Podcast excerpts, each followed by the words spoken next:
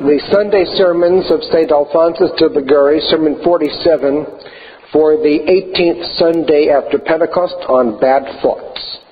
And Jesus, seeing their thoughts, said, Why do you think evil in your hearts? In the name of the Father, and of the Son, and of the Holy Ghost. Amen. In the Gospel of this day, it is related that a paralytic was presented to Jesus Christ that he might heal him. The Lord healed not only his body, but also his soul, and said to him, Be of good heart, son, thy sins are forgiven thee. Some of the scribes, as soon as they heard these words, said in their hearts, He blasphemeth. But our Savior, soon let them know that he saw their evil thoughts, saying, Why do you think evil in your hearts? Let us come to the subject of this discourse. God sees the most secret evil thoughts of our hearts. He sees and punishes them. Human judges forbid and chastise only external crimes, for men only see what appears externally. Men seeth those things that appear, but the Lord beholdeth the heart. God prohibits and punishes bad thoughts. We shall examine in the first point when bad thoughts are sinful, in the second, the great danger of bad thoughts when indulged, and in the third, the remedies against the bad thoughts. First point, when bad thoughts are sinful. In two ways, men err regarding bad thoughts. Some who have the fear of God are scrupulous and are afraid that every bad thought which presents itself to the mind is a sin. This is an error. It is not the bad thought, but the consent to it that is sinful. All the malice of mortal sin consists in a bad will, in giving to sin a perfect consent, with full advertence to the malice of the sin. Hence, St. Augustine teaches that where there is no consent, there can be no sin.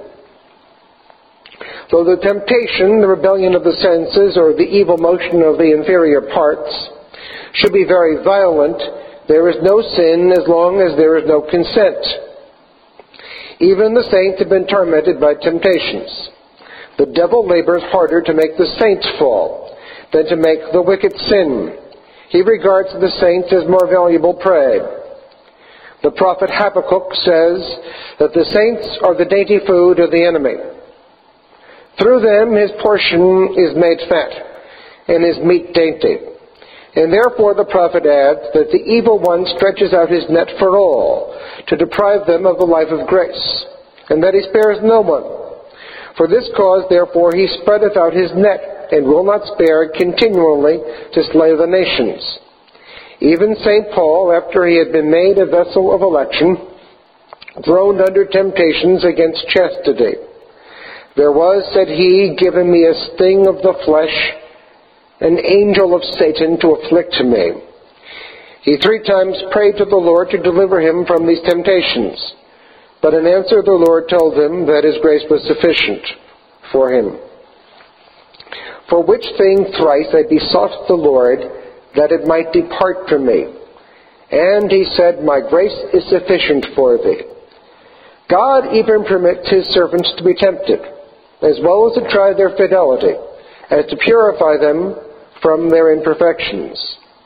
And for the consolation of timid and scrupulous souls, I will state here that according to the common opinion of theologians, when a soul that fears God and hates sin is in doubt whether she gave consent to a bad thought, she is not bound, as long as she is not certain of having given consent to confess it for it is then morally, cer- morally certain that she has not consented to it. Had she really fallen into grievous sin, she would have no doubt about it.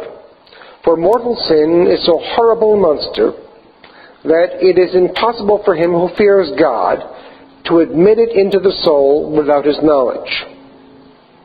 Others who are not scrupulous, but are ignorant and have lax consciences, think that evil thoughts, though wilfully indulged, are not mortal sins, unless the act is consummated. This is an error worse than the former. What we cannot lawfully do, we cannot lawfully desire. Hence it is that a bad thought to which a person consents has the same malice as the bad act. As sinful works separate us from God, so also do sinful thoughts. Perverse thoughts separate us from God. And as all bad actions are known to God, so also he sees all evil thoughts, and will condemn and punish them. The Lord is a God of all knowledge, and to him are thoughts prepared. However, all bad thoughts are not equally sinful, nor have all those that are sinful equal malice. In the bad thought, we may consider three things the suggestion, the delectation, and the consent. The suggestion is the first bad thought that is presented to the mind. This is no sin, but when rejected, is an occasion of merit. As often St. Antonine says, as you resist, you are crowned. The delectation takes place when the person stops, as it were, to look at the bad thought, which, by its pleasing appearance, causes delight. Unless the will consent to it, this delectation is not a mortal sin, but it is a venial sin. And if not resisted, the soul is in danger of consenting to it. But when this danger is not proximate, the sin is only venial. But it is necessary to remark that when the thought which excites the delight is against chastity, we are, according to the common opinion of theologians, bound under pain of mortal sin to give a positive resistance to the delectation caused by the thought. Because if not resisted, the delight easily obtains the consent of the will. Unless a person repels delectation, says St. Anselm, the delight passes to consent and kills the soul. Hence, though a person should not consent to the sin, if he delight in the obscene object and do not endeavor to resist the delectation, he is guilty of a mortal sin by exposing himself to the proximate danger of consent. How long shall hurtful thoughts abide in thee? Why, says the prophet Jeremiah, do you allow hurtful thoughts to remain in the mind? Why do you not make an effort to banish them from the heart? God wishes us to watch over the heart with great care, because on the heart, that is the will, our life depends. With all watchfulness, keep thy heart, because life issueth from it. Finally, the consent, which is the cause of mortal sin, takes place when the person clearly knows that the object is mortally sinful and embraces it perfectly with the will. A person may sin grievously by thought in two ways, by desire and by complacency. A person sins by desire when he wishes to do the bad act which he desires, or would wish to do it if he had the opportunity. The desire is a mortal or a venial sin, according as the act which he desires to do is mortally or venially sinful. However, in practice, the commission of the external act always increases the malice of the will, either because it ordinarily increases the complacency which the will indulges, or causes it to continue for a longer time. Hence, if the act followed, it is necessary to mention it in confession. A person sins by complacency when he does not desire to commit the simple act but delights in it as if he had committed it. This complacency is called morose delectation. It is called morose not because the complacency and the thought of the unchaste act lasts for a considerable time, but because the will dwells with delight in the thought. Hence, the sin of complacency may, as St. Thomas teaches, be committed in a moment. He says, libenter willfully, to remove scruples from persons of timorous conscience who suffer against their will certain carnal motions and delights, although they do all in their power to banish them. Though the inferior part should feel a certain delight, as long as the will does not consent, there is no sin, at least no mortal sin. I repeat with St. Augustine that what is not voluntary is by no means sinful. In Temptations Against Chastity, the spiritual masters advise us not so much to contend with the bad thought as to turn the mind to some spiritual or at least indifferent object. It is useful to combat other bad thoughts face to face, but not thoughts of impurity. Second point, the great danger of bad thoughts. It is necessary to guard with all possible caution against bad thoughts, which are an abomination to God. Evil thoughts are an abomination to the Lord. They are called an abomination to the Lord because, as the Holy Council of Trent says, bad thoughts, particularly thoughts against the ninth and tenth commandments, sometimes inflict on the soul a deeper wound and are more dangerous than external acts. They are more dangerous on many accounts. First, because sins of thought are more easily committed than sins of action. The occasions of sinful acts are frequently wanting. Sins of thought are committed without the occasion.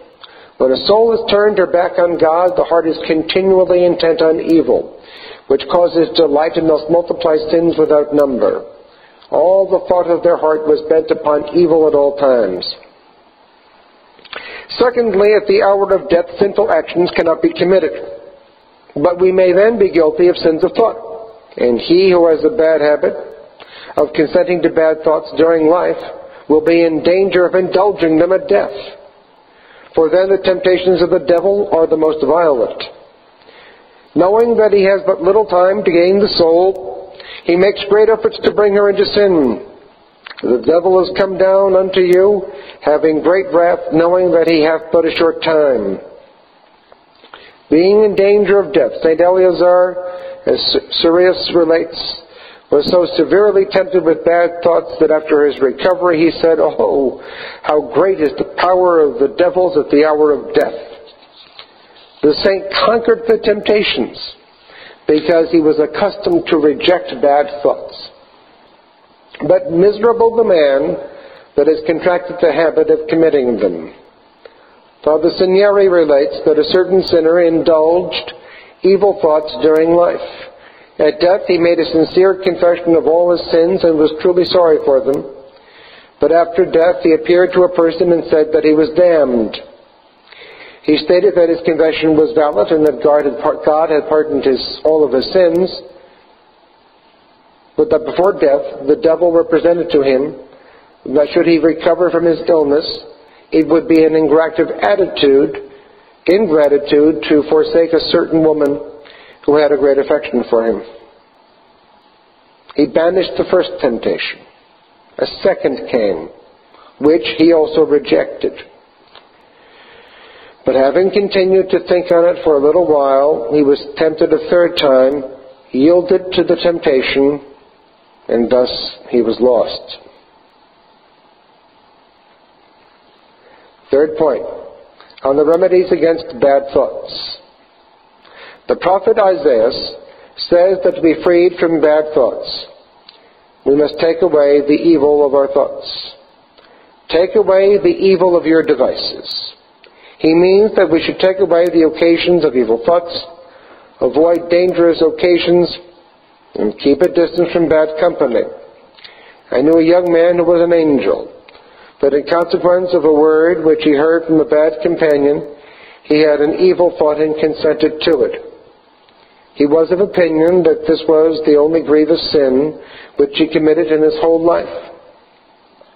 For afterwards he became a religious, and after some years died a holy death. Thus it is also necessary to abstain from reading books that are obscene or otherwise bad. You must, moreover, avoid dances with females and profane comedies, at least when the dances or comedies are immodest. Some young men will ask, Father, is it sinful to make love? I say I cannot assert that of itself it is a mortal sin, but persons who do so are in the proximate occasion of mortal sin. And experience shows that few of them are found free from grievous faults. It is useless for them to say, that they neither had a bad motive nor bad thoughts. This is an illusion of the devil. In the beginning, he does not suggest bad thoughts, but when by frequent conversations together and by frequently speaking of love, the affection of these lovers has become strong. The devil will make them blind to the danger and the sinfulness of their conduct and they shall find that without knowing how, They have lost their souls and God by many sins of impurity and scandal. Oh. How many young persons of both sexes does the devil gain in this way? And of all those sins of scandal, God will demand an account of fathers and mothers who are bound but neglect to prevent these dangerous conversations. Hence, they are the cause of all these evils, and shall be severely chastised by God for them all. Above all, in order to avoid bad thoughts, men must abstain from looking at women, and females must be careful not to look at men. I repeat the Job, words of Job, which I have frequently quoted. I made a covenant with my eyes that I would not so much as think upon a virgin. He says that he made a covenant with his eyes that he would not think. What have the eyes to do with thinking? The eyes do not think, the mind alone thinks. But he had just reason to say that he had made a covenant with his eyes that he would not think on women. For St. Bernard says that through the eyes the darts of impure love, which kills the soul, enter into the mind. Hence the Holy Ghost says, Turn away thy face from a woman dressed up it is always dangerous to look at young persons elegantly dressed, and to look at them purposely and without a just cause is at least a venial sin. When thoughts against chastity, which often occur without immediate occasion, present themselves, it is, as I have said, necessary to banish them at once, without beginning to argue with the temptation. The instant you perceive the thought, reject it without giving ear to it or examining what it says or represents to you. It is related in the book of the sentences of the fathers that Saint Pachomius one day saw a devil boasting that he often made a certain monk fall into sin. Because when tempted, the monk, instead of turning to God, listened to his suggestions and began to reason with the temptations. But the saint heard another devil complaining that he could gain nothing from the monk whom he tempted, because the monk immediately had recourse to God for help, and thus he was always victorious. This is the advice of St. Jerome. As soon as lust shall suggest evil, let us exclaim, The Lord is my helper. Should the temptation continue, it will be very useful to make it known to your confessor. St. Philip Neri used to say that a temptation disclosed is half conquered. In the salt of impurity, some states have had recourse to very severe mortifications. St. Benedict rolled his naked body among ferns. St. Peter of Alcantara threw himself into a frozen pool. But I consider the best means of overcoming these temptations to be to have recourse to God who will certainly give us the victory. Praising, I will call on the Lord, said David, and I shall be saved from my enemies. And when after asking aid from God the temptation continues, we must not cease to pray, but must multiply prayers. We must sigh and groan before the most holy sacrament in the chapel, or before a crucifix in our own room, or before some image of the most holy Mary, who is the mother of purity. It is true, all our efforts are useless unless God sustains us by His own hand. But He sometimes requires these efforts on our part, that He may supply our deficiency and secure to us the victory. In such combats with hell, it is useful in the beginning to renew our purpose never to offend God and to forfeit life rather than to lose His grace, and then we must make repeated petitions to Him saying, Lord, give me strength to resist this temptation. Do not permit me to be separated from Thee. Deprive me of life rather than allow me to lose Thee. Hail Mary, full of grace, the Lord is with Thee. Blessed art Thou amongst women, and blessed is the fruit of Thy womb, Jesus. Holy Mary, Mother of God, pray for us sinners, now and at the hour of our death. Amen. Saint Alphonsus de Liguori, pray for us in the name of the Father, and of the Son, and of the Holy Ghost. Amen.